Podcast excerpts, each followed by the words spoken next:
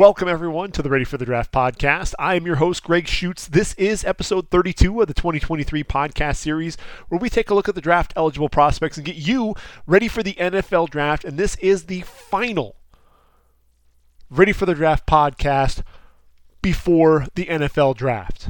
We are recording this podcast in the early morning hours of April 27th. That's right, Later on today, this evening, prime time, Roger Goodell will step to the podium and will officially declare that the Carolina Panthers will be officially on the clock.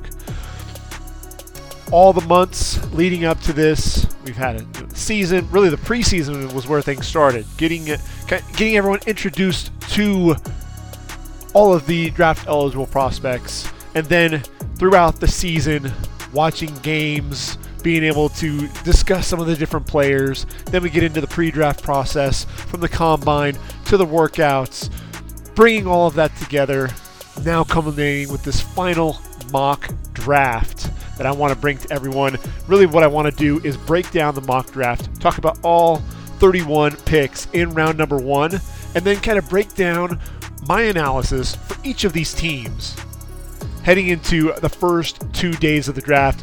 So you'll have Thursday, April 27th, Friday, April 28th, round one on the 27th, rounds two and three on the 28th. Really kind of taking a look at what to expect, what I could foresee happening with these teams, some of the different targets, some of the guys that they should be looking for, and, and, some of the different positions as well. Really looking for fit, really looking for what we can see happen. And look, all bets are off. You know, we're not talking about uh, any trades in my mock draft. I'm really just trying to pinpoint where I think these guys are going to go and around where they should be coming off the board when that happens. My final mock draft, all seven rounds, is available on my website, readyforthedraft.com. You can go check out all seven rounds. I've got an analysis for the first three rounds. I've got all seven rounds, though, covered, all 259 picks. So what I want to do right now is just go ahead and jump into round number one, release my final mock draft, and then we can start talking about really the strategy that I could see happening and what's playing out for a lot of these teams. So with the first overall pick, the Carolina Panthers select Bryce Young, quarterback, Alabama. We knew that was going to happen, right? You know, that's really everything leading up to that. Number two overall, the Houston Texans select Tyree Wilson, defensive end, Texas Tech. You know, and, and, really when you look at this, you talk about Will Anderson. That's really where a lot of the talk has been. Same thing with Aiden Hutchinson a season ago. Travon Walker ultimately surges ahead. I see the same thing happening with Tyree Wilson. We'll talk about why here in a minute. With the third overall pick, the Arizona Cardinals select Paris Johnson Jr., offensive tackle, Ohio State. Now, why would they take an offensive tackle? We'll talk about it, but a lot of that leads back to Kyler Murray and being able to protect the investment there at the quarterback position. I think uh, Monti Ossenfort, the the GM, really looking at this and look, Kyler Murray, 131 sacks in 57 games. You got to keep him healthy. You give Paris Johnson to bookend with DJ Humphries. I think that makes a lot of sense. With the fourth overall pick, the Indianapolis Colts select Will Levis, quarterback, Kentucky. Not CJ Stroud, no, I, I, think ultimately what we're looking at here is uh, Jim Irsay and, and, Chris Ballard looking for kind of that next big, strong arm quarterback. CJ Stroud doesn't really fit that mold. And, and so I, I think ultimately Will Levis is going to be the guy. Look, play action, that's where he excels. You've got one of the best, if not the best, running back in the NFL when healthy, and that's Jonathan Taylor. Imagine that combo taking place. Number five, fifth overall pick, the Seattle Seahawks select Will Anderson Jr., outside linebacker, Alabama. No Jalen Carter.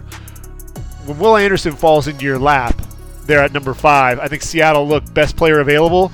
You end up taking Will Anderson. I know Jalen Carter, and really, if you're talking about all things being equal, what's happened with some of the off-field issues with Jalen Carter, you ultimately lean the way of Will Anderson Jr. and you get your pass rusher.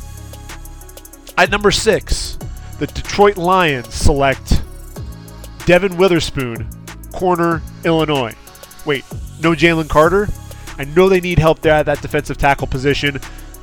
And, and this is, could be where Jalen Carter comes off the board. But I just look at the fact that Jeff Okudah was traded away to the Falcons. You need a number one. And I know that they've addressed the position with Cam Sutton, Emmanuel Moseley, Jerry Jacobs uh, as is kind of the, the incumbent there.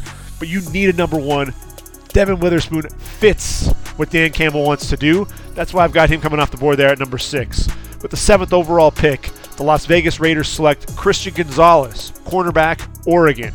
They need a number one overall corner, and you know that lockdown guy on the outside. They don't have a number one. Christian Gonzalez could be that guy. At number eight, the Atlanta Falcons select Bijan Robinson, running back, Texas. Now, obviously, there, there's a lot of attention on the defense and has been over the course of this offseason. You add a running back to the skill positions that are already surrounding Desmond Ridder, and things really start to get interesting there in the NFC South. We'll talk about that here in just a little bit. At number nine, the Chicago Bears select Jalen Carter, defensive tackle, Georgia. We know his draft stock could take a hit. The Bears once could have taken him at number one overall. He slides to nine. They're still able to pick up Jalen Carter. Look, the Bears need help everywhere. I know everyone talks about the offensive line. This could be where Peter Skoronski goes, but at the end of the day, if Jalen Carter's on the board, that's where Jalen Carter's going. With the 10th overall pick, the Philadelphia Eagles select Peter Skoronski, offensive tackle, Northwestern. This is where things I, I think could really get interesting. If Bijan's still on the board, he could go there. I know Philly loves uh, Nolan Smith. You need a defensive end. That could happen as well. I think if the Eagles get the right offer, someone looking for a quarterback, they could trade down and still be able to get Peter Skoronski. Don't trade down too far because Peter Skoronski is going to go anywhere in that 10 to 15 range. But you know, really looking at, at 10, this is a luxury pick, and I, I really think that that Skoronski would solidify that group up front and also be a guy for the future when you're talking about Lane Johnson potentially walking away after the end of his contract in, in 2025. Tennessee Titans at number 11 select CJ Stroud, quarterback, Ohio State. Now, Tennessee, they could also go offensive line. This could be a spot for, for uh, Peter Skoronski. I just look at this team. They need a quarterback. Everything's been built around Derrick Henry. They don't have that passing game. Ryan Tannehill is not going to bring it. CJ Stroud falling to 11 could Tennessee trade up? All of those you know scenarios are possible. I just think C.J. Stroud would be the guy that would fit in uh, there in Tennessee. It's clear Malik Willis just is not ready to take over a franchise. You get C.J. Stroud in there. At number 12, the Houston Texans select Anthony Richardson, quarterback, Florida. Now with Houston, they don't go quarterback at number two. They got to get a quarterback at some point. Davis Mills, Case Keenum, not going to be the future of that franchise. Anthony Richardson could potentially be that guy. As long as you can get, you know, can clean up some of that footwork, the mechanics. If you can do that, maybe he ends up being a steal for you. At number 13, the Green Bay Packers select Jackson Smith-Njigba, wide receiver, Ohio State. They moved up two spots. They leapfrog New England. Why? Either a receiver or an offensive tackle and I look at it, they could go Broderick Green here, uh, Broderick Jones, excuse me.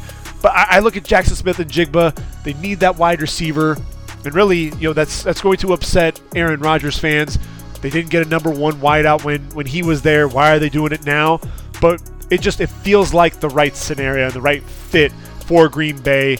Jackson Smith-Njigba coming off the board at number 13. Number 14 overall, the New England Patriots select Darnell Wright, offensive tackle, Tennessee.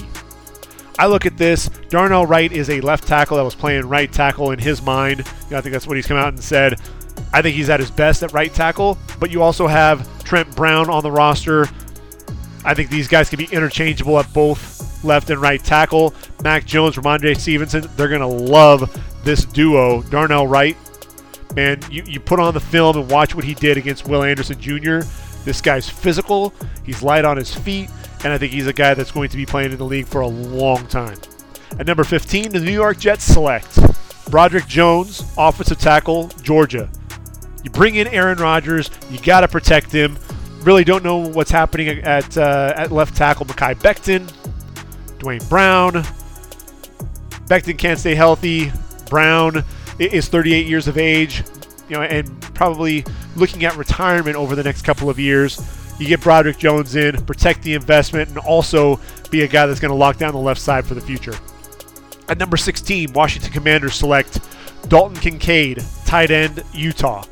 Thought about corner, thought about Joey Porter Jr. here. They need playmakers at the cornerback position, but who's your offensive coordinator now? It's Eric Bieniemy.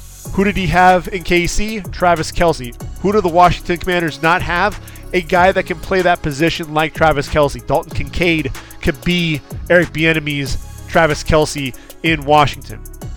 With the 17th overall pick, the Pittsburgh Steelers select Joey Porter Jr., cornerback, Penn State. The bloodlines are absolutely there. That that lineage, you know, this is going to be a second generation Porter with the Steelers. Uh, it just it, it feels right. It feels like it, it just it makes sense, right? They need a corner. Joey Porter Jr. You insert him into that. It makes it just makes sense, right? Um, you know, especially when you look at, at this cornerback spot. Only Patrick Peterson is under contract beyond this season. You need corners. Joey Porter Jr. that length on the outside. That's going to be key for, for Pittsburgh, especially if they want to ultimately upend the likes of Joe Burrow, Lamar Jackson there in uh, the AFC North. At number 18, the Detroit Lions select O'Cyrus Torrence, offensive guard, Florida. I almost went with a couple of different directions here. Almost went Calijah Kancey at you know with the defensive tackle position. Also looked at if, if Jalen Carter was going to come off the board at number six, was thinking Deonte Banks. But at the end of the day, I look at watching the uh, top 30 visits for the Lions. They bring in both O'Cyrus Torrence and Steve Avila, which tells me Dan Campbell is looking to upgrade at that guard spot. You have Taylor Decker, Penei Sewell at the tackles. You've got Frank Ragnow at the pivot. You got Jonah Jackson, who's going to be entering the last year of his deal. You need an upgrade at right guard for sure over Halapoulivaati Vaitai and Graham Glasgow. O'Cyrus Torrence can absolutely fill that fit that bill. It would also be the insurance policy in the event that, that Jonah Jackson does end up leaving. To me, um, bring some physicality there to that Detroit offensive front. Number 19, Tampa Bay Buccaneers select Anton Harrison, offensive tackle, Oklahoma.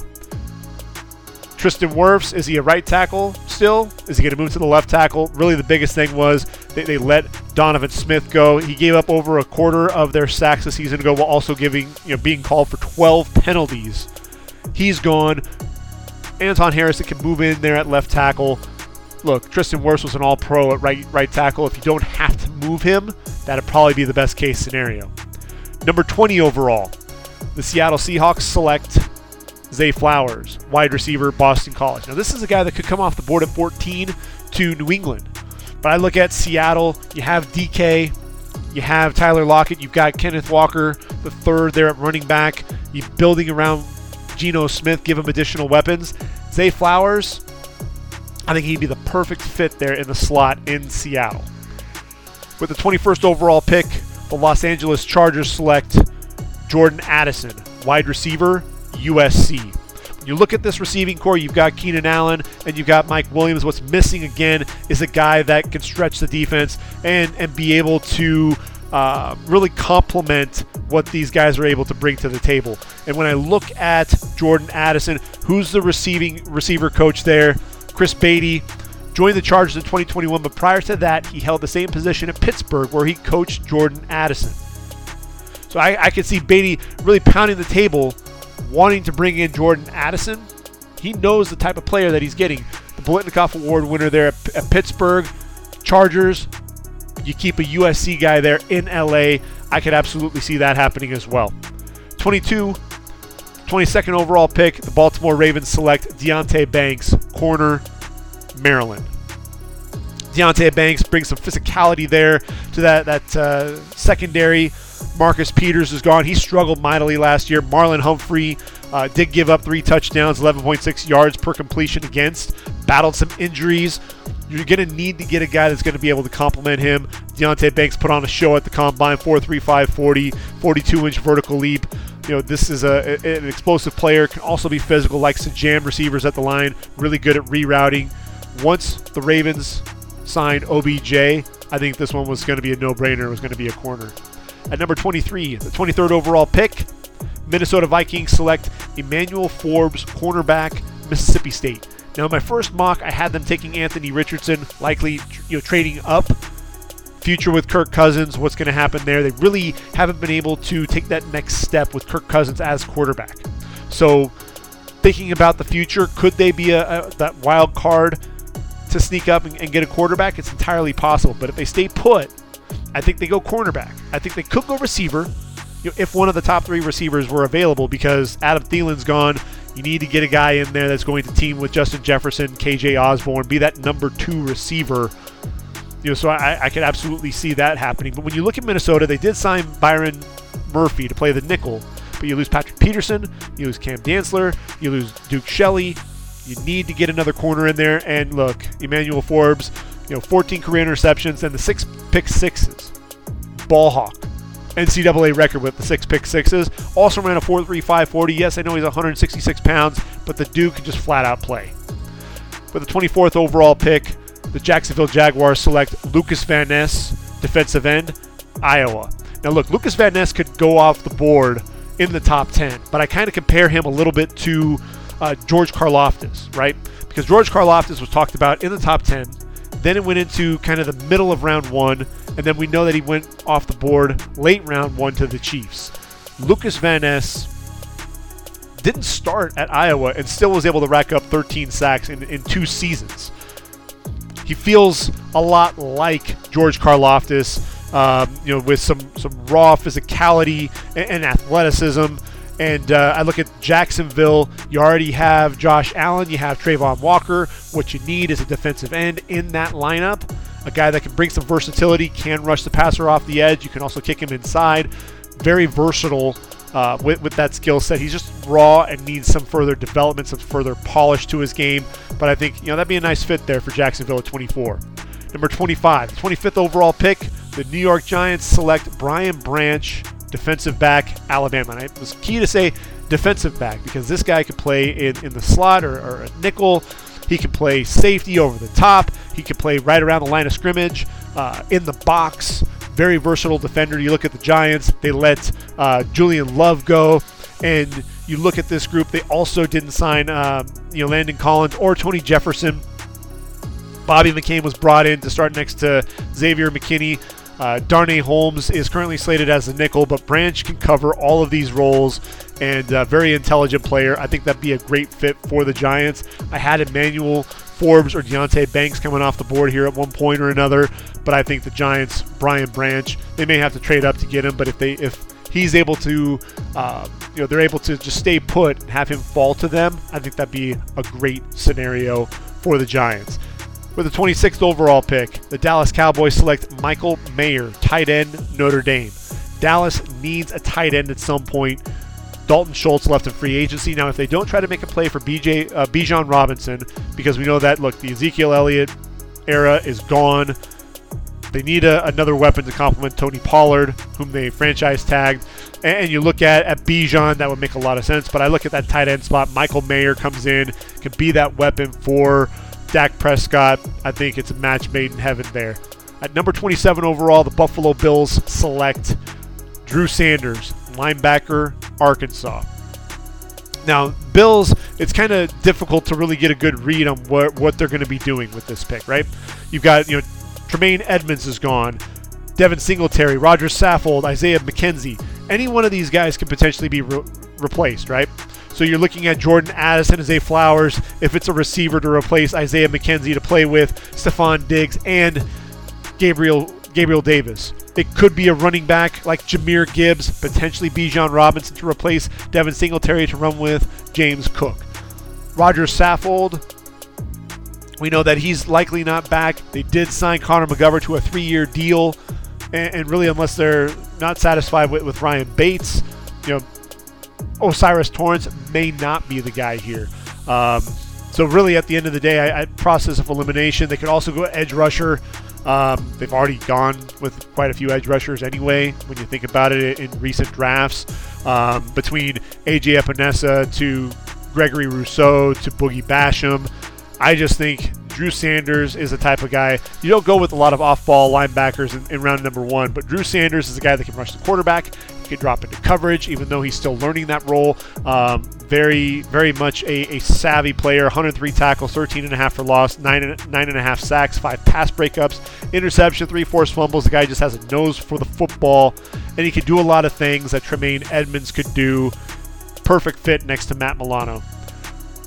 With the 28th overall pick, the Cincinnati Bengals select Darnell Washington, tight end, Georgia. You think about Darnell Washington, he's like another offensive lineman out there. We know that, that Jonah Williams has asked for a trade. He wants to play left tackle. Orlando Brown Jr.'s come in to take over that spot regardless of what ends up happening there um, at the tackle positions. If you can bring in a guy like Darnell Washington to be that blocker, be that sixth offensive lineman out there, you know that's going to be huge. But what Darnell Washington also brings is that athleticism, that 4'6", 440, incredible length, 408 short shuttle. You know, this is a guy that you know can also show off. You know, he's got 34 and a half inch arms can be a red zone nightmare, a guy that can stretch the seam for you as well. Joe Burrow would love to get a tight end like that in this offense. With the 29th overall pick in the NFL draft, the New Orleans Saints select Calijah Kancey, defensive tackle, Pittsburgh. I think this is a guy that could end up going, you know, as high as 18 to the Lions. Um, you know, if the Eagles want to trade down, potentially go defensive tackle, because I know you know what you what you got there with, with Fletcher Cox. Javon Hargrave is gone. This would be a great guy to team with Jordan Davis. But I look at the Saints; they've lost David Onyemata, they've lost Shy Tuttle. Um, so what, what, really what are you looking at? You got you know Nathan Shepherd and, and you know Khalen Saunders that they brought in. Just 17 starts between the two of them. Calijah Kancey, explosive, explosive, explosive first step. That'll also help the the pass rush with, with Cam Jordan, Peyton Turner, Tanoh Kpassagnon, and, and Carl Granderson. Um, you know, so I, I really like that pick for New Orleans. At number 30, the Philadelphia Eagles select Nolan Smith, outside linebacker, Georgia. Now, I want to be clear Philly is drafting at number 30, but this pick is not going to be at 30. They love Nolan Smith. I still think they go offensive line with their first pick. They trade back into round one and they get Nolan Smith. This is a guy that ultimately he looks a lot like Haason Reddick. You know, we, um, we know that he ran that 4.39 40 at 6'2", 238 pounds. This is a guy that's going to learn from Brandon Graham, who had 11 sacks, tied him with uh, Josh Sweat for the team lead. Ultimately, he can learn from him, learn from Derek Barnett. Both those guys are in their last year of their deal and then this guy can take the field with Josh Sweat and Haason Reddick. And I, think it makes a lot of sense. The Eagles could also try to target, uh, you know, Brian Branch. You look at the safeties; both Marcus Epps and Char- Chauncey Gardner Johnson are gone. Reed Blankenship, Terrell Edmunds are likely going to be the starters. Brian Branch just feels like a Howie Roseman guy, but I think Nolan Smith, they are truly interested in Nolan Smith the way that it sounds. Trading back into the teens is something that I could absolutely see happening. And then with the 31st overall pick, Kansas City Chiefs select Myles Murphy, defensive end out of Clemson. Frank Clark is gone. George Karlaftis needs a running mate. Myles Murphy makes a lot of sense. I don't know that the Chiefs are going to pull the trigger there at 31. They may also need to trade up, um, especially if Myles Murphy starts to fall. I think there are uh, you know, look, 4'5", 140 at 6'5", and 268 pounds. He may not be available when, when the Chiefs are picking. They may want to trade up and get him, but uh, in terms of the fit, I, I, love the fit. I think it makes a lot of sense. I could also see uh, the Jags pulling the trigger and getting Myles Murphy. Know, I could see Myles Murphy going as high as eight to the Falcons, get a, a defensive end like that playing with Ryan Nielsen. You know, a lot of different options there. So that's my first round. That's really what I see happening and kind of playing out. Um, you know, my final mock draft. When you look at some of these teams and we talk about what's going to happen over the course of the three days, you know, if we talk about Carolina, we know Bryce Young is going to be that quarterback. But if we look at day two with Carolina specifically, you know, I think the first thing that you're going to be talking about is day two, 39 overall. I've got them taking Trenton Simpson, the linebacker out of Clemson. Shaq Thompson. You know, I think you start having to considering life after Shaq Thompson. Frankie Luvu, career season in his first year there. I think Trenton Simpson is a guy that you could slide in and potentially end up, you know, he's going to fit in well with with Jeremy Chinn. Chinn can end up you know staying at the safety spot, and Trenton Simpson can really take on that role of uh, of linebacker. Carolina, they also have the, the 93rd overall pick. They need another edge rusher to, to team with Brian Burns. I look at Isaiah McGuire, defensive end out of Missouri, to be a guy that you could pick up there in round number three. Now, if you're talking about Houston, and we know that Houston, you know, they could go Tyree Wilson. Why are we doing that? Well, you look at DeMeco Ryans. What is DeMeco Ryans? He's a defensive-minded head coach. He was at San Francisco, and he started there in 2017. Who did they have? Arik Armstead. They had DeForest Buckner. Then in his first draft there, 2017, they trade back one spot to get Solomon Thomas. Two years later, it's Nick Bosa. What you've got there are a lot of long-limbed edge rushers, guys that are that are big, they're physical. You look at what Tyree Wilson's going to bring to the table, an 86-inch wingspan, which is absolutely ridiculous. Not only did he have seven sacks in 2022, but also 50 pressures. To me, I look at this again. It feels a lot like Travon Walker and the traits versus Aiden Hutchinson. I think at the end of the day, it's going to be Tyree over Will Anderson. And then at number 12, look, they're probably not going to be drafting at 12, but they need a quarterback. You are going to see Nick Caserio and DeMeco Ryans wanting to move back up into the top 10. They've got 12 picks in the draft, so they have the capital to be able to do that. Which quarterback do they target? Could it be CJ Stroud? Are they going to try to get ahead of Tennessee to be able to pull the trigger there? Or they kind of sit back and then ultimately allow Anthony Richardson to be the guy. That's kind of the way that I have it playing out right now. It's really hard to say whether or not um, they're going to be able to move ahead. That's really going to be the big question. Then they're at number 33. You lost Brandin Cooks. You need a vertical threat. Who's that vertical threat going to be? 33 overall. I had Jalin Hyatt penciled in there, but Quentin Johnston is the guy that could fall to round two. I know he ran that 4.4940. You know, there are a couple of ugly drops at his pro day. Hands can be a question mark at, at times with this guy, but look, he's 6'3, 208, vertical threat, 60 catches for 1,069 yards, career 19 yards per reception, proof that he can get down the field. And uh, you know, you put him with Anthony Richardson, and, and man, they can have that, that vertical game going for days there in Houston. It would be a lot of fun to watch. I think Texan fans, uh, you know, are really clamoring for that that role you know, you already brought in uh, Robert Woods, you brought in Noah Brown. You get the vertical threat there, and I think you're you're really golden from there.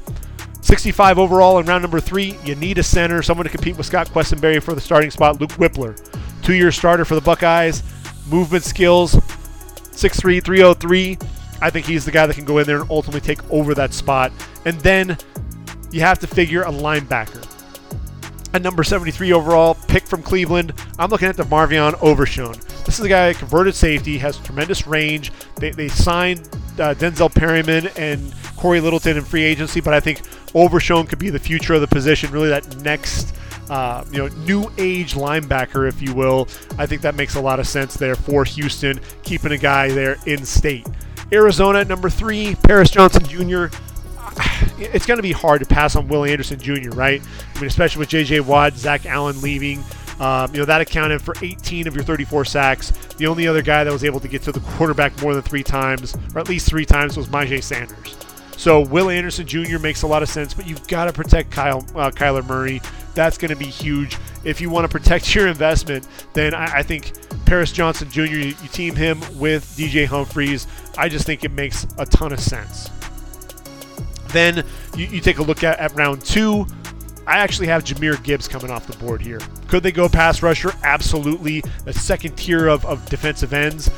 Jahmyr Gibbs, to me, you pair him with James Conner, and uh, it gives Kyler Murray some additional weapons. You know, there's been a lot of attention that's been brought, um, you know, to the, the, the defense in, in drafts. You know, this I think now's the time to kind of start paying attention to what you have there. Um, receiver position as well. I've got you know Cedric Tillman there at number 66 overall. You've got DJ Hopkins. We know Nuke's asking for a trade. You've got Marquise Brown, Rondale Moore, AJ Green retiring as well. Cedric Tillman out of Tennessee. Could he fall all the way to round three? It's entirely possible. I think that'd be a great pick. And then at 96 overall, and I realize that we don't have an edge rusher yet for Arizona, but I'm looking at Ji'Ayir Brown out of Penn State. Budda Baker demanded a trade uh, after not being made the highest paid safety. So looking for a depth piece there at that safety spot, a guy that can ultimately take over that, that starting spot. And Ji'Ayir Brown, this dude's not afraid to mix it up. He reminds you a lot of Budda Baker with the way that he plays. And, uh, you know, 96 overall feels like that could be the, the right landing spot for Ji'Ayir Brown. The one caveat here with all of this is Arizona could very well go after an edge rusher. I think it needs to happen. So Will Anderson Jr. at three makes a lot of sense. If not, day two, targeting a guy like uh, Felix uh, Anudike Uzomah um, or, or Keion White makes a lot of sense, as does Will McDonald the fourth. Then you look at Indy sitting there at number four overall. Is it going to be CJ Stroud? Will it be Will Levis? I know that Jim Irsay is going to want a guy that gets in there right away. Shane Steichen, we've seen the development there with, with Jalen Hurts. He can get in and really work on the development aspect with Will Levis. You know, you look at CJ Stroud, and he is what he is, right? You know, the ceiling, you know, we, we know that he's going to have a higher floor, but does he have the higher ceiling? You know, I saw that Lance Zierlein. I don't get into a lot of um, uh, comps. You know, that's really not not my my game, my bag. There are certain guys that really have a nice feel. I say, hey, this feels a lot like so and so, but I don't get into a lot of the comps. Lance Zierlein does a great job with the comps, and he looks at C.J. Stroud and says, "That's that's a that's a Jared Goff." Jared Goff, does that really excite you? Does that really move the needle? And if the answer is no for Jim Irsay, then he's really going to be pushing for Will Levis to be that guy. I just think culturally and, and really what Indy's going to look to do, especially with uh, Jonathan Taylor there in the fold as at running back, I think it just makes a lot of sense. Round two, you need a corner, uh, especially with Stephon Gilmore leaving. Um, and, you look at it, you know, Isaiah Rodgers, uh, senior on the outside, Kenny Moore there as well. I look at DJ Turner, ran that 4.2640 at the combine. Um, you know, I think Tom Pelissero there at NFL Network, you know, said it best. DJ Turner is a lot like Eric Stokes, seeing the draft stock rise because of that 40 that he ran. I think Stokes was what uh, drafted 29 overall. I still think it's a little bit too rich for DJ Turner, but I'm looking at 35 overall there at the top of round number two. Makes a lot of sense. Gets Indy uh, another corner there, and, and, the versatility. He can play outside, he can play inside. It really just kind of depends on where they want to want to line him up. And then at 79 overall, Colts, round number three, you've got Julian Blackmon entrenched as a starter at one safety spot. Rodney McLeod, 32 years of age. I'm looking at Jammie Robinson there out of Florida State. This is a guy that can be a leader on the back end of the defense. Also racked up 15 and a half career tackles for loss, seven interceptions, 16 pass breakups. This is a guy that I, I think would fit well in uh, Indy on the back end of their defense. Number five is Seattle. What is Seattle going to do? Will Pete Carroll and John Schneider take a chance on J- uh, Jalen Carter? If you take a look at what they what they've done, they hit a home run with taking a lot of high character guys: Charles Cross, Kenneth Walker III, Abraham Lucas, Coby Bryant, Tariq Woolen. They brought back Bobby Wagner, re-signed G- Geno Smith. It looks like they may have kind of taken a turn, especially after what happened with Malik McDowell, who never played it down there in Seattle. If Will Anderson Jr. sitting there you have to pull the trigger. I mean, just look at that 2021 tape 17 and a half sacks, 31 and a half tackles for loss, 101 tackles. I think you know the the get off is there. That's absolutely there. He doesn't have elite bend. You know, there's some stiffness to him, so that's where uh, you know you worry a little bit. Can he beat guys one on one, coming off the edge at the next level? That's ultimately why I think Tyree. You know, another reason why Tyree Wilson comes off the board first man, the skills to get after the quarterback, it just it feels right. Uh, already mentioned at number 20 that Seattle's going to take Zay Flowers, get that receiver in there to uh, team with DK Metcalf and Tyler Lockett. I think that absolutely makes a ton of sense. Moving on to day two of the draft, you look at Seattle sitting there at number 37 overall. Geno Smith, you know, we know that he's betting on himself. You know, we look at the contract, and uh, Hendon Hooker is a quarterback that could very well come off the board in round one. I mentioned Minnesota as a potential you know team that could move up. They could stay put there at 23 and take Hendon Hooker as the eventual replacement for Kirk Cousins. If not, then Seattle sitting there at 37. They could trade back into round number one as well. You get a guy that could end up being that quarterback. Look, he's an older prospect. He's 25 years old, coming off an ACL tear that he sustained in November against South Carolina. But man, before that, completing nearly 70% of his passes, over 3,100 yards, 27 touchdowns, just two interceptions. He was well on his way to getting an invite to New York for the Heisman Trophy ceremony. Uh, ultimately, we know that that didn't happen. But I look at him, you know, I know he's an ascending prospect, a guy that could end up coming off the board in round one. If he falls to round two, then Seattle's got to snatch him up. 52 overall. Steve Avila, one of my favorite dudes. I think Steve Avila has an outside chance at round number one. If not, then sitting there, number 52 overall. This dude is he's physical at the point of attack, a guy that can get nasty, uh, a, a, guy that look he's just a lot of fun to watch. And uh, you know you you turn on that that game against uh, Georgia in the national championship. What he did against Jalen Carter, you saw some lateral movement, uh, things that people said that he didn't really have. You can absolutely see that in him. And uh, he's a guy that has that versatility to play both guard and tackle as well. Huge fan of Steve Avila. Uh, Seattle, they don't have any cards under contract after 2023, so I think that makes a ton of sense to snatch him up. Detroit, number six look, they may be more comfortable with Jalen Carter, and ultimately we could be talking about Jalen Carter at six, and then Deonte Banks at 18. I think that does make a lot of sense, but Devon Witherspoon just feels like a Dan Campbell guy. That really makes a lot of sense to me. You get him there at number six. At 18, then, I mentioned the guard spot, already talked through that. O'Cyrus Torrence. Um, he would bring some physicality to that group and I think that really makes a lot of sense. And really, when you look at, at Detroit and what I think they could be doing is really putting some of that focus on day two with that defensive front. I look at 48 overall, Mazi Smith out of Michigan. Detroit, you've got Mazi sitting there at 6'3", 323 pounds, a guy that could be, uh, you know, strong as heck. I mean, put up 225 34 times, but also said to have bench pressed 335 20 times. You see his, his, ability to plug gaps. He can also use his leverage and strength to manhandle blockers, uh, just using that forklift and, and driving guys back. Quick feet, you see that as well. Have 48 tackles in 2022, sixth on the team there for the Wolverines. So we know he's got the power, he's got the athleticism, very active as well. You know, this is a guy you're looking for uh, a guy that can hold up against the run. They weren't able to do that. A guy that can potentially get after the quarterback a little bit. Mazi Smith, if you don't pull the trigger on Jalen Carter, I think the Lions need to go after Mazi Smith. And then you look at uh, the tight end spot. We know that they need a tight end now that TJ Hockenson is gone. No offense to, to Brock Wright. I just don't think he's a number one. Sam LaPorta of Iowa, 6'3, 245. Watch this guy with his route running, his ability to attack the middle of the field. The man making plays after the catch. That's something that absolutely jumps off the tape there when you watch Sam LaPorta play. Uh, he's a guy to me that I think it, it, just it makes a lot of sense as well, seeing what he's going to be able to do there. Uh, when you talk about the Lions in round number three, 81 overall is De'Von Achane to me.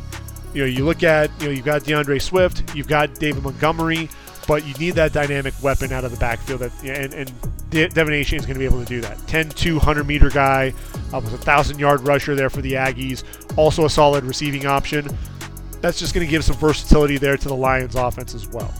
Um, I just realized that with Seattle, I didn't talk about their third round pick, and uh, got to make sure that we talk about that. Olu Oluwatimi, um, Austin Blythe, uh, surprising retirement. They brought in Evan Brown. I just don't think he's going to cut the mustard. This is going to be a guy that can come in and potentially start right away. So if you've got Avila and Oluwatimi to team there with uh, Abraham Lucas and, and Charles Cross, you've got a young offensive line, but a very good offensive line. And if you can keep that unit together, man, that, that's going to be a formidable group there in the NFC West.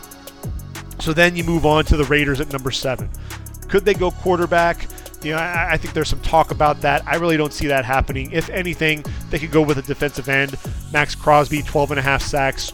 Chandler Jones, just four sacks himself after signing that, that deal, uh, f- three-year, 51 million. You know, no production. Um, you know, uh, behind those two guys, Clelin Ferrell moved on to San Francisco. So you can see Myles Murphy come off the board here. Christian Gonzalez, though, you need a number one. uh, lockdown corner. I think that makes too much sense for for Vegas there.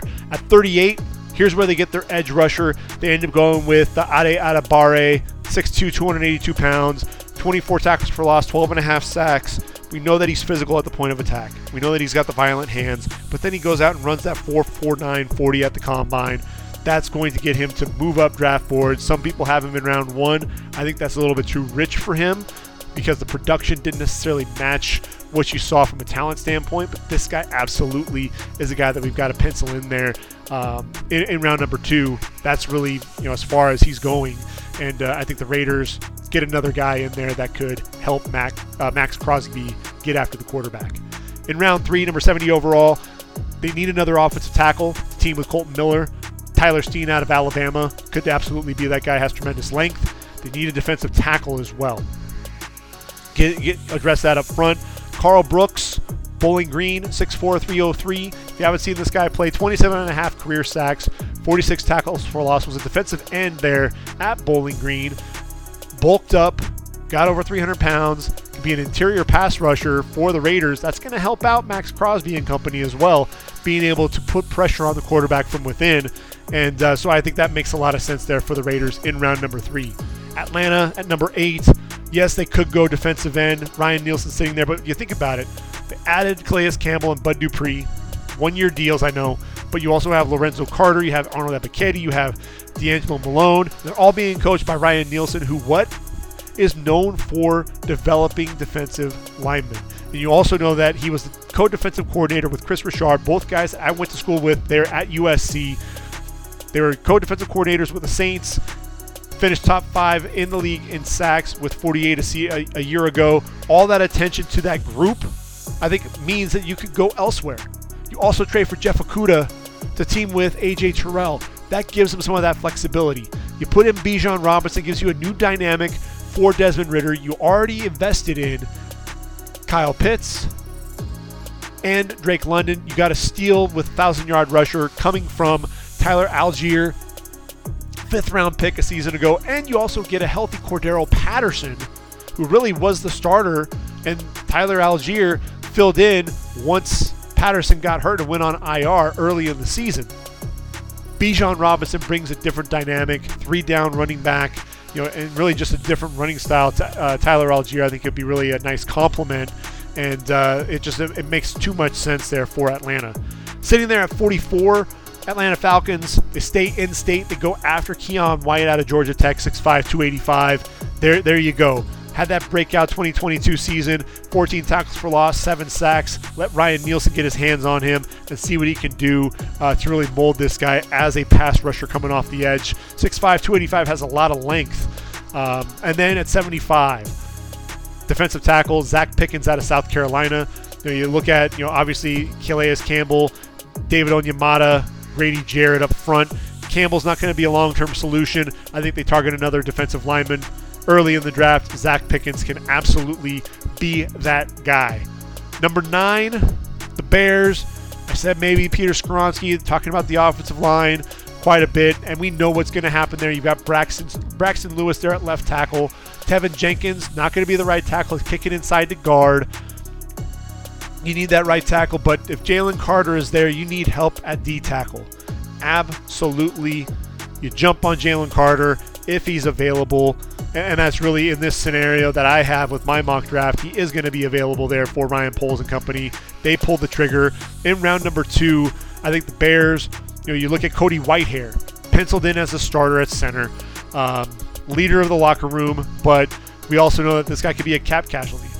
And so I look at Joe Tippmann out of out of Wisconsin, 6'6", 313, rare size and length. And uh, Pro Football Focus said that he gave up just one sack, five total pressures uh, as a pass protector there for Wisconsin. Very strong at the point of attack. I think that would fit. Uh, then ultimately, Cody Whitehair can be released. And then you look at Isaiah Foskey, 60, uh, number 61 overall. You get that edge rusher. They only managed 20 sacks a season ago. Um, you know, look, they were led in sacks by their safety, Jaquan Brisker, with just four sacks. Isaiah Foskey, back to back seasons, double digit sacks, ran a 4.58 40 at the combine. Bring that long arm to Chicago. And then round number three. Where are the Bears going to go in round number three?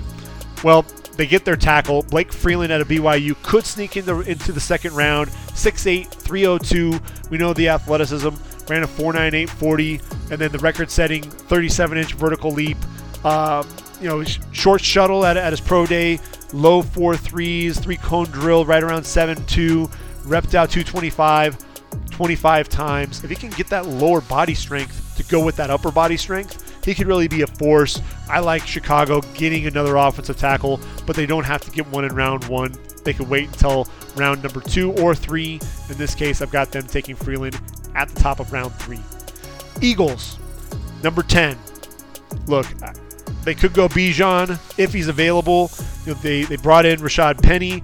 You got Boston Scott. There's Kenneth Gainwell, Trey Sermon, but they're not Bijan. Three down back also could be a pass protector they haven't drafted a running back since Keith Byars was taken with the 10th overall pick in 1986. They've also haven't had multiple first round picks since 1993. So all this stuff predates Howie Roseman. Howie Roseman traditionally is going to draft a running back, but it makes perfect sense if he's there. If he's not, you could go edge rusher. You know, I mean, you have the luxury. This is kind of a luxury pick but I think really you could use that to solidify that offensive line. Isaac Seumalo's gone. And Cam Jurgens, are you confident in him at right guard? He's ultimately the heir apparent to Jason Kelce at center. So ultimately you're just one injury away from really having a huge hole. So you, you have Cam Jurgens as Kelce's backup. You bring in Peter Skoronski to start right away at guard. And then Lane Johnson I think his contract expires at the end of the 2025 season. He's already talked about potentially hanging it up after that. So I, I think it makes a lot of sense. Bring in Skoronski, be the future right tackle, team with Jordan Mailata. At number 30, I think that pick is going to be used to trade up. I think 10, they could be trading back.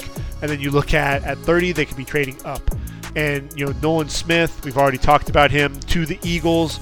I just think that that's a match made in heaven. Uh, imagine him and Haason Reddick. They just, you know, the one concern that I have is they look like too much of the same player. I mean, unless you know Haason Reddick isn't fitting into their their their long-term plans. You know, if you put the two of those guys together, you know, unless you're really going multiple, you know, you've got a strong side linebacker. What, what exactly is this going to look like? Are you going to run more of a 34 defense, odd man front? you know, I'd be curious to see exactly how all of this works uh, because those guys really aren't true uh, defensive ends, if you will, that you put in a 43 defense. In round number two, I got the Eagles taking Marvin Mims, the receiver out of Oklahoma. You've got A.J. Brown, you've got DeVonta Smith, each over the 1,000 yard mark. Only other receiver over 300 yards was Quez Watkins. I think they could do better than that. You get a guy like uh, Marvin Mims in there, averaged 19 and a half yards per reception, 20 touchdowns. OU had a limited route tree. He's shown, uh, you know, in his pro day, the workouts and everything, that he, he has more skill than that. And so I think that makes a lot of sense to bring him in and uh, address that receiver spot. And then at 94 overall, I mentioned that Gardner Johnson and Marcus Epps are gone. JL Skinner out of Boise State. 6'4, 209. Like me, he tore his pec. Um, working, you know, only he was he tore it while he was working out for the combine. But this is a guy, look, seven interceptions, 12 pass breakups, nine and a half tackles for loss, can play all over the place, you know, comes downhill, can be a physical presence, can line up in the box if you need him to. I think it just makes too much sense to bring him in as, as that safety. Could team with either Reed, uh, Reed Blankenship or Terrell Edmunds and really be a force there on the back end of that Philly defense. Uh, you know, then we, we fast forward to Tennessee. They're at 11. I mentioned C.J. Stroud. Could they go Jackson Smith-Njigba? Could they go with an offensive tackle? Sure. But I think you know really that quarterback position, especially if C.J. Stroud is sitting there, I think the Titans would have to pull the trigger. Moving on from there, number 41 overall. There's where you get your receiver. Get Josh Downs in. They lost Robert Woods. They've got to replace his uh, his production and, and, you look at Downs over the last two years 194 receptions, over 2,300 yards, and 19 touchdowns. You know, a guy that I think can come in and really be explosive and complement uh, Treylon Burks quite a bit. Then you look at 72 overall, BJ Ojulari. Uh, Harold Landry's coming off an ACL tear. Um, you know, Arden Key was brought in, but I think they need another edge rusher. Bud Dupree's gone.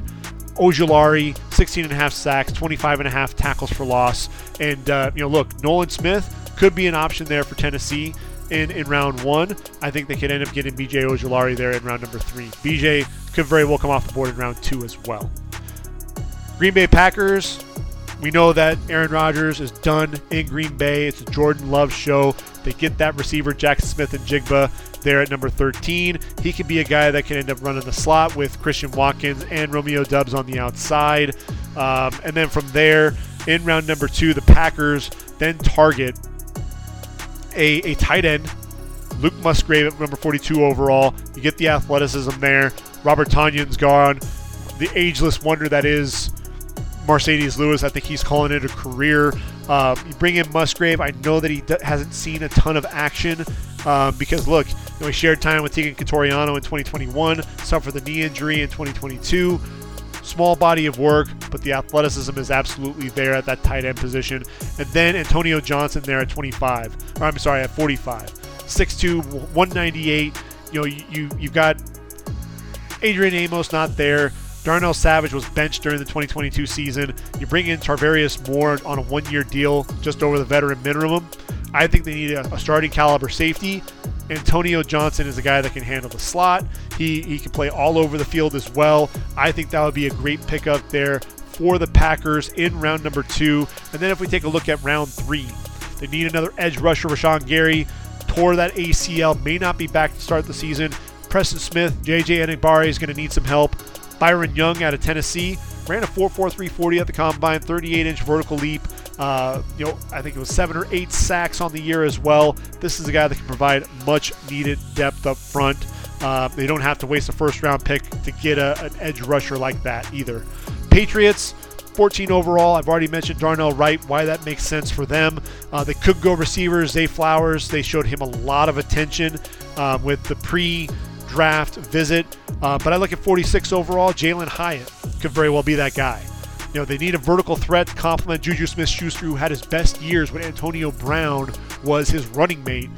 That's why Zay, Zay Flowers makes a lot of sense there, helping out that Juju Smith Schuster combo. But I look at Jalin Hyatt, could be that vertical threat.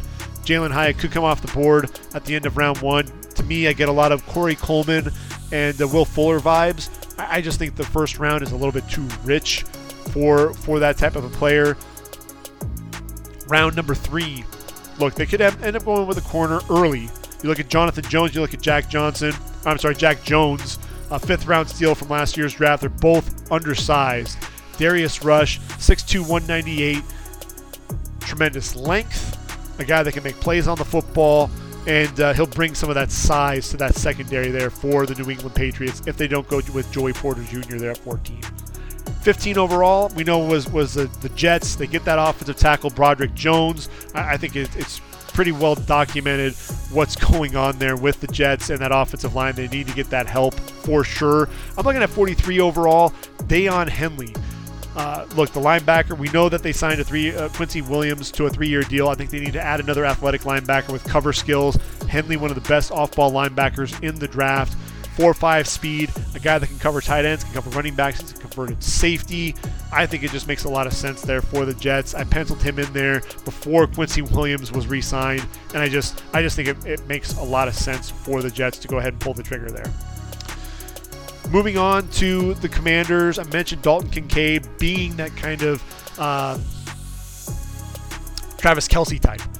And if not, I think Joey Porter Jr. is going to be their guy there and really be the the, the uh, Commanders' pick. I, I, think it's really one of those two guys. Uh, but when you look at, at Washington, um, I, I, look at round two, 47 overall. You can get Kelee Ringo there. I think he's he's absolutely a guy that could be in play. 6'2", 207. You think about it, there are four teams that finished with fewer interceptions than the nine that the Commanders hauled in.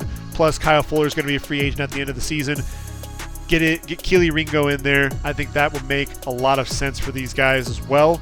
And then, uh, you know, moving on from there, the Commanders in round number three.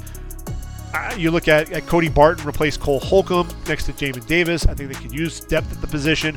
Dorian Williams out of Tulane was a nice veteran there. 132 tackles a season ago, eight and a half sacks. I'm sorry, eight and a half tackles for loss, five sacks, couple of interceptions, seven pass breakups.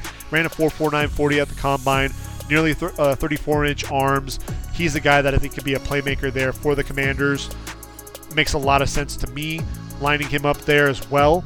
Um, Pittsburgh at 17. I got Joey Porter Jr. talked about that. They could go offensive line. Dan Moore struggled. They need to bring in a guy that's going to compete with him. I just look at the cornerback position, and there's even you know, more dire straits there for them. I think ultimately they pull the trigger on the corner if Joey Porter Jr. is there. They have the history. The coach knows exactly what, what he's getting there uh, you know, with the relationship that Mike Tomlin has with Joey Porter Sr. Round two, look, they, they need some depth up front. They've lost some guys. Bryan Bresee, if he falls to round two, and I think there's a chance that that could happen because the injuries and, and some inconsistent play at times. Um, you know, I, I, think he's shown that he's fully healthy now. Um, you just worry about durability, but uh, you know, 32 overall. If the Steelers can land him, I know that they re-signed Larry Ogunjobi, but they need help up front. I think that'd be a great find. And then Matthew Bergeron, number 49 overall. Uh, this is a guy that can play tackle, he can play guard. I think he could push either you know uh, Chukwuma Okorafor or Dan Moore for a starting spot. I, I think he can also play uh, a mean guard position, and they need help there as well. Um, so I, I, think either way, Matthew Bergeron gives them a lot of uh, really just a lot of options. And then they need edge rush help behind TJ Watt and Alex Highsmith. And uh, I look at Andre Carter second out of Army. 6'7", 256, has length for days. It's absolutely ridiculous. Um, as a junior, set the single season sack record there at Army with 15 and a half sacks. I think that would make a lot of sense there as well. Tampa sitting there at 19. I think it's a year early for a quarterback. You know, you, have got Kyle Trask, you've got Baker Mayfield. See what you have there. I mentioned the offensive tackle Anton Harrison and why that would make a lot of sense for Tampa. I think you know that running back spot. Look, Lenny's not there anymore. Leonard Fournette. No Leonard Fournette means you could take Bijan Robinson if he's there at 19.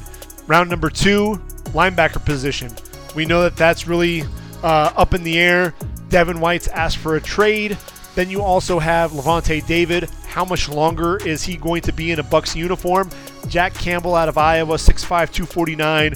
We know the athleticism, 265 tackles that he racked up in the last two seasons there. Four interceptions, seven pass breakups, nine tackles for loss. You see number 31 work in an Iowa uniform, but then he runs that 4'6", 40, 37-inch vertical leap, 6'7", 4'3 cone drill. Um, you know, that's something that jumps out. And then you know that would have put him second among wide receivers at the combine, and then the 4-2-4 short shuttle puts him in the top five as a linebacker. I, I, think ultimately he just makes a lot of sense there, and ultimately he's the insurance policy if Devin White is no longer there. And then safety in round number three, Jartavius Martin just feels like a Tampa Bay Buccaneer. Put him alongside uh, Antoine Winfield. You lose Sean Murphy Bunting, um, and uh, you also have Mike Edwards and Keanu Neal leaving in free agency. Quan Martin, seven interceptions, 22 pass breakups, 10 and a half tackles for loss. We know he's explosive. That 44 inch vertical leap at the combine. I think that makes a lot of sense. He'll start early for them. The Chargers at 21 mentioned why they would take Jordan Addison in round one. Then you move on to round two. Could they take his Trojan teammate Tuli Tuipulotu? I think it's absolutely possible. When you look at Tuli, uh, 6'3", 266 pounds, he, he fits kind of that profile. Um, you know, when you look at Morgan Fox, you know they're around the same same size, and, and I think that makes a lot of sense.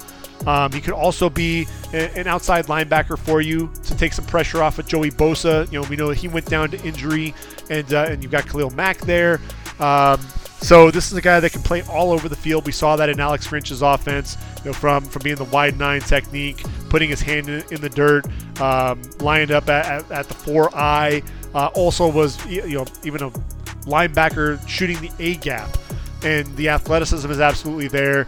Uh, a guy that had 13 and a half sacks a season ago, powerful hands. Did you, did you hear him slapping the bags there at uh, at the combine? Uh, I think the guy that was holding the bag probably needed to be put into concussion protocol. Um, I, I, think keeping another Trojan there in LA would make a lot of sense. And then they need a nose tackle as well. The running game, look, they were 28th in, in rushing yards given up, dead last in yards per carry. Siaki Ika is huge, 6'3", 335 pounds. I think that would music be music to the ears of Joey Bosa, Khalil Mack, and Kenneth Murray. Apu Ika, is a dude that's just going to he's going to eat up blockers, has a little bit of a short short area burst for him as well to wreak some havoc behind the line of scrimmage. Baltimore Ravens at 22 mentioned Deonte Banks, the corner, why they need to take him there in round one. Um, look, they, they signed Tyler Huntley, their Pro Bowl quarterback. So if things don't work out with Lamar Jackson, they at least have him for a year, evaluate him, and see what happens after that. Um, Baltimore, no picks in round number two, which then means you have to move on to round three for their next selection. And I look at that receiver spot, even with Odell Beckham Jr., I think they will go with a receiver. Rashod Bateman, Devin Duvernay battled injuries. We know OBJ sat out with the ACL tear. Uh, plus, you know, OBJ, Duvernay, and James Proche are all in the final year of their contracts. I look at Nathaniel Tank Dell a, a dude, look, you know, nearly 200 catches, over 27 yards, 2,700 yards, 29 touchdowns in his final two seasons at Houston. You watch him at the Senior Bowl, the dude was virtually uncoverable, um, just getting in and out of his breaks at full speed, creating an enormous amount of separation. I think that's exactly what the Ravens need there in their offense. 23, I mentioned Emmanuel Forbes. Why they need that corner there. It could be a receiver. Jordan Addison could be the guy here to replace Adam Thielen. They could also decide to pull the trigger on Hendon Hooker. Um, you know, and that's one of the things to where teams could be looking at it saying, who's going to be the guy that's going to take, you know, or the team that's going to take this guy. I may need to go ahead and pull the trigger sooner rather than later. So that's why we could end up seeing the quarterback go, especially because Minnesota does not have a second round pick, the Vikings could be looking at that that scenario there if they decide they're going to move on ultimately from Kirk Cousins or at least bring a guy in that's going to compete with him. 87 overall and round number three is the next pick. I look at A.T. Perry out of Wake Forest, 6'3", 198, can be a vertical threat, ran a sub 4.540, could separate, quick cuts, back-to-back 1,000-yard seasons, 26 touchdowns in his final two years, guy that can make plays all three levels. Has some issues with with uh, with his catching ability at times, some drops, but you take that because this guy can be explosive. I think he can ultimately end up being a high end two uh, for the Vikings. Mentioned Jacksonville. Why Lucas Van Ness makes sense there at number 24 overall. I just I, I think it really makes a lot of sense um, to bring him in and uh, just gives that you know it's something that people haven't really been talking about, but I think it would make a lot of sense there. At number 56 overall, they need another corner. Uh, you know, Tyson Campbell, impressive year. Three interceptions, 15 pass breakups. Darious Williams looked like a viable op, uh, starter opposite him with 16 pass breakups as well. They need another corner that can challenge Williams for a starting spot, but also handle the nickel right away. Cam Smith out of South Carolina, 6'1", 180, broke up 18 passes and uh, hauled in six interceptions in his three seasons there with the Gamecocks. I think that pick makes a lot of sense for Jacksonville. I think they end up pulling uh, the, the, trigger on a, on a corner. If it's not in round one, then it's going to be in round two for sure. And then at 88 overall, I have them taking Brenton Strange, the tight end out of Penn State. They use their franchise tag on Evan Engram even with him back in 2023, they need to add another weapon in the passing game for Trevor Lawrence. And think about it Doug Pederson had two tight ends during his time in Philly with Zach Ertz and Dallas Goedert. Strange climbing up draft boards, a guy that really was known as more of a lead blocker in the running game, could be that H-back type, line up in a lot of different positions, but he's also shown that he can be a weapon in the passing game. I think he'd end up being a better pro than he was a college athlete uh, because of the athleticism. You know, there are tight ends. You think of George Kittle and what he was able to bring to the table there for the 49ers. I don't think anyone really, you know, ran a 4.5 140. So obviously the, the traits were there. Brenton Strange runs in the four sixes. He's not on the same level as George Kittle, but a guy that does love to block, um, much like George Kittle does. I think that'd be a nice pickup there in round number three for the Jags. Giants, already mentioned Brian Branch, why that makes sense there at number 25 overall. The Giants aren't going to be done. We know that. Um, in round two, I look at John Michael Schmitz. I think this, you know, the Giants would be all over him. Dominant three-year starter there for the Golden Gophers. They need an upgrade over Ben Bredeson, who is right now penciled in as their starter at the center spot. I just think that makes a lot of sense. They also need a corner to start opposite Adoree Jackson. Riley Moss out of Iowa is a ball hawk. 11 career interceptions, three pick sixes. I think that would be a nice compliment there for Adoree Jackson. Dallas Cowboys. Mentioned Michael Mayer, possibly going after a guy like Bijan Robinson. I think, you know, they were very active in the offseason. They bring in uh, Stephon Gilmore to team with Trevon Diggs, and, uh, you know, Brandin Cooks comes in to replace Amari Cooper as a running mate there for CeeDee Lamb. They re signed uh, Leighton Vander Esch, put the franchise tag there on Tony Pollard. So the Cowboys really making a lot of moves in the offseason, preparing themselves for the draft. You look at round two, Julius Brents, 6'3, 198, has a ton of length you think about that with Dallas. They already have Trevon Diggs. They have Stephon Gilmore. You bring in a corner there on the outside. That's a formidable group in the NFC East. If you want to get it done, you got Danny Dimes. You also have obviously Jalen Hurts. You're going to need guys that can defend on the outside. I think that's where uh, they ultimately focus in round number two. Round three, they need that other running back to complement Tony Pollard. I look at Tyjae Spears out of Tulane, 5'10, 201, over 1,500 yards, 6.9 yards per carry a season ago, 19 touchdowns. Um, he's patient, excellent vision, cut on a dime. Uh, look at that Trojan game. You know, willed Tulane to a 46-45 victory, 205 yards, 12.1 yards per carry, and three touchdowns in that performance. I think that would be a great fit for Dallas. Buffalo mentioned Drew Sanders, why that makes sense. But, you know, I, again, Buffalo is going to be looking for a few other positions. I look at that offensive line. I think they need to target a guy there. You look at Cody Mauch, 6'5, 302 out of North Dakota State, can play tackle, can play guard. I think that versatility is something that the Bills are going to need up front. And then Buffalo in round number three, you look at Tyler Scott. This is a guy that can be vertical, vertical game, 4'4, 440 at the combine, 35 and a half inch vertical leap. 5'10, 177, so he's going to play a lot bigger uh, and a larger catch radius despite being under six feet tall. Pro Football Focus also noted that 10 of his 14 career touchdowns went over 30 yards. So that's a guy that can stretch the defense there, opening things up for Stefon Diggs and Gabriel Davis. I really like that fit for the Bills there in round number three. Cincinnati Bengals mentioned Darnell Washington. Gosh, I mean, that just makes a ton of sense, right? Um, Joe Burrow would love to get a guy like that in there. I'm looking at round two. I mean, if you already have Orlando Brown Jr. on one side, why don't you bring in another mammoth tackle in Dawand Jones, 6'8, 300, 354 pounds, just absolute mammoth dude, tremendous length, um, you know, 36 and a half inch arms. I, I look at him. I, you know, I see Trent Brown. I see Phil Loadholt, a guy that can end up holding down that right side for the better part of a decade. I mean, you basically have to call an Uber to get around those two tackles there in Brown and, and Jones. I think that'd just be a lot of fun to watch. And then they also need to target that running back spot. Round number three, Joe Mixon was overworked. Uh, Samaje Perine's gone. I look at Zach Evans, 5'11, 202 you know, during his time at TCU and Mississippi, battled injuries, but when he was on the field, he was so explosive. The acceleration, the contact balance, he was smooth as a runner, can be a, a weapon in the pass attack. If Cincinnati's okay with um, the durability issues, then I think he could be a steal in round number three. Mentioned the Saints taking Calijah Kancey. I, I think that would be a great pick for them if Kancey does fall to them. Number 40 overall. I mentioned, you know, the, the, the defensive ends. Look, Marcus Davenport's gone. Carl Granderson, Tanoh Kpassagnon, Peyton Turner.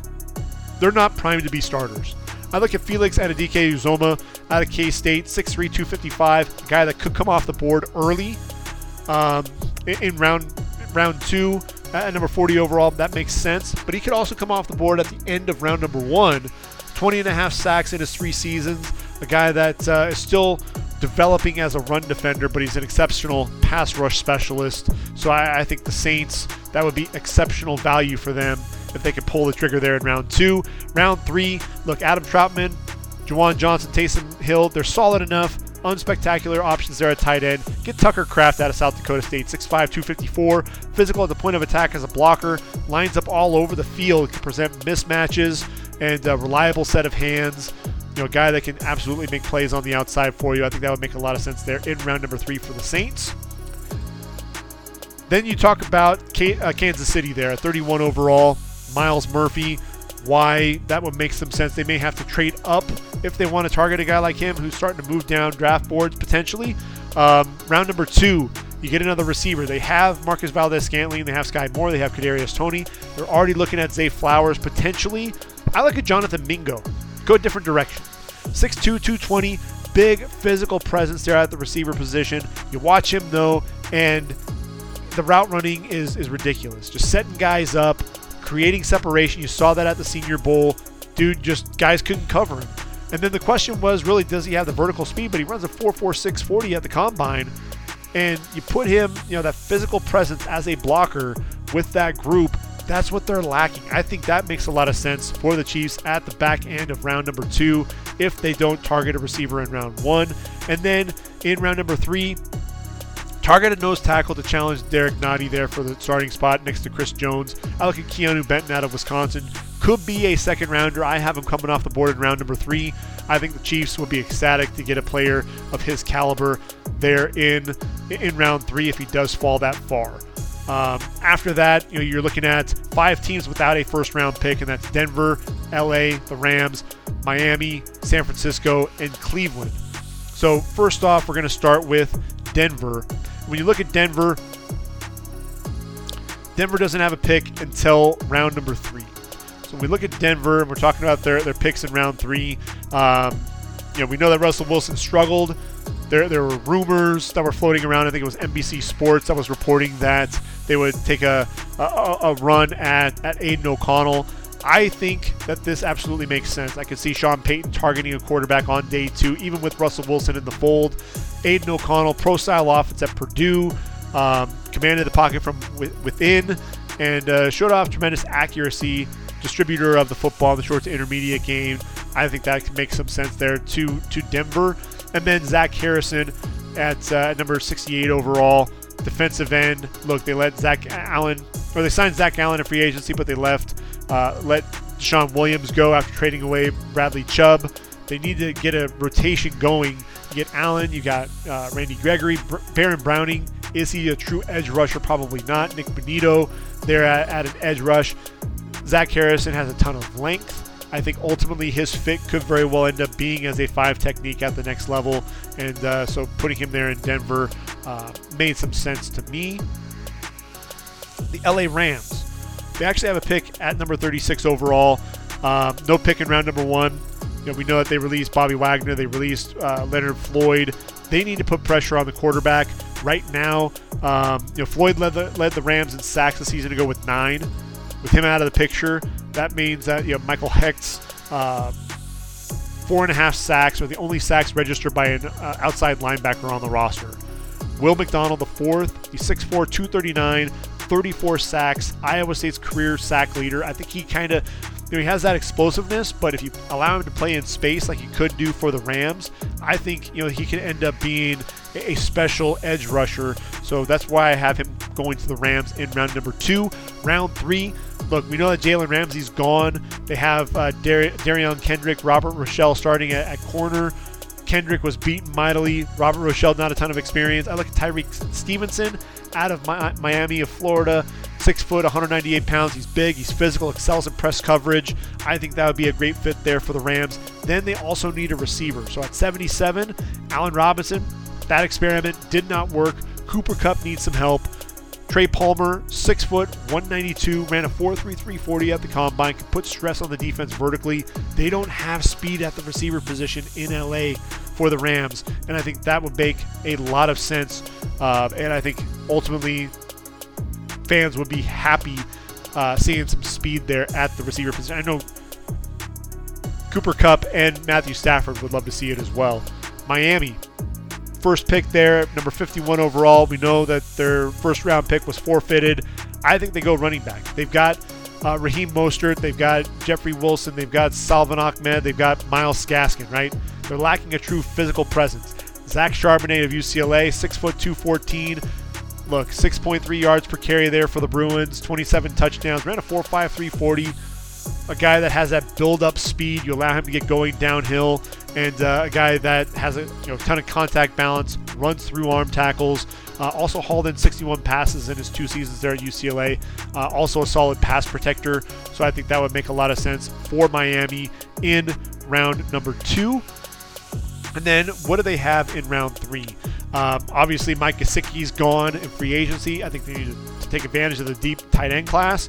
Luke Schoonmaker of Michigan, a guy that can be physical as a blocker in the running game, but also ran a 4.63 40 at the combine. A guy that can be that threat down the field. Michigan was a run first offense. He's another tight end coming out of the Big Ten that could end up being a better pro than he was in college. So now that takes us to the San Francisco 49ers. San Francisco, we know that they don't have a pick in round one or round two, so ultimately that takes us to round number three. And where is San Francisco drafting? They're drafting down at the end of uh, end of the the round, essentially.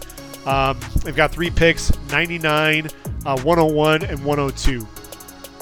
Could they use those picks to move up? It's entirely possible.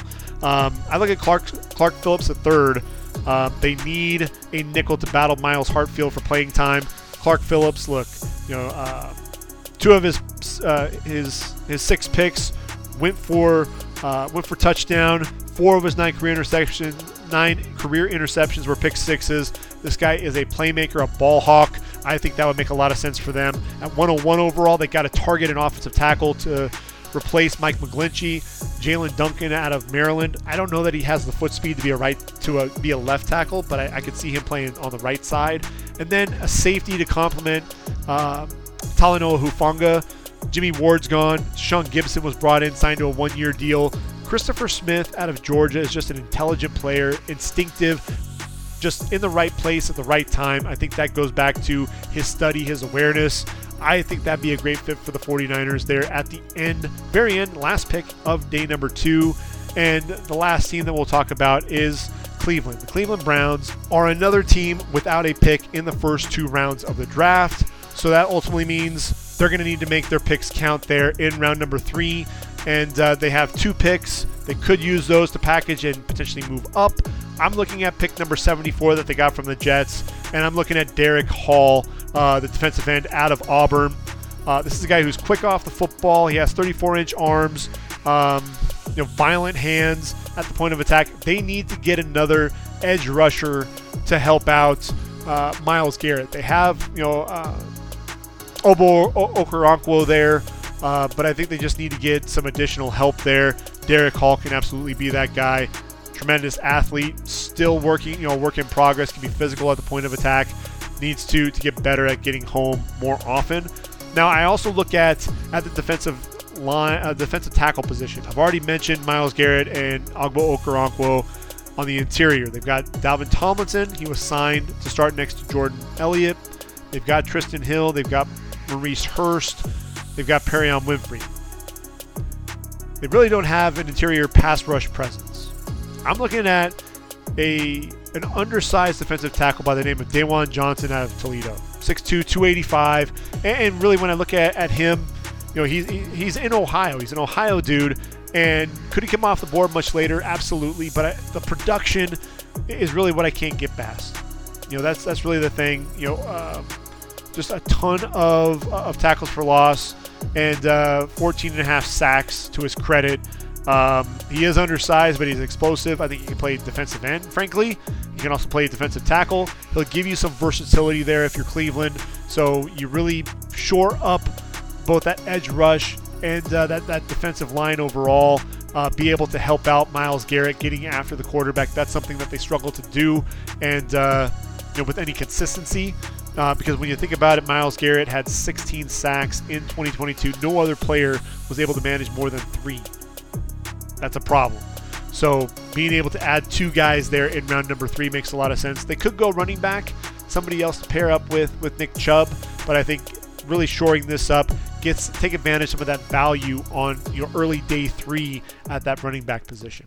So that's really my analysis to go along with my final mock draft. And I am so excited that the draft is finally here. I can't wait for Roger Goodell to step to the podium and really open things up for business with the NFL draft. Once the draft is complete, we will have a post draft edition. We'll take a look at every draft pick, all 259, all three days of the draft. We'll talk through the, the, the, the teams, what they did, the draft strategy. Did they address all of their concerns, all the holes that they needed to fill? Are they great fits? We'll talk through all of that. What were the best spots? You know, which teams had the best draft. I mean, is there anyone that that looks like they could be the next Seattle Seahawks? Because I, I tell you, every single one of those guys was was a hit uh, that we mentioned earlier. It's just it's it's wild that they were able to put together such a such a strong haul. But that's what makes all of the work worth it. All of the analysis, the the, the, the game study, understanding who these players are and their games and what might be the best fit for a particular organization that's really what these what it's all about for these teams. And really this is where the scouts can put their work on display and really be able to showcase things.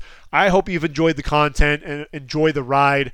You know this is a lot of months of work being put into really this last mock draft and i'm super excited to see how everything plays out i hope you are as well i hope i've gotten you ready for the nfl draft because it is here April 27th through the 29th in Kansas City, Missouri, and then we will do the post draft edition before we put a bow on the 2023 podcast series. So, until next time, everyone, for ReadyForTheDraft.com, this has been the Ready for the Draft podcast. I've been your host, Gregg Schutze. Sit back, relax, enjoy the draft, and until next time, everyone, I am out of here.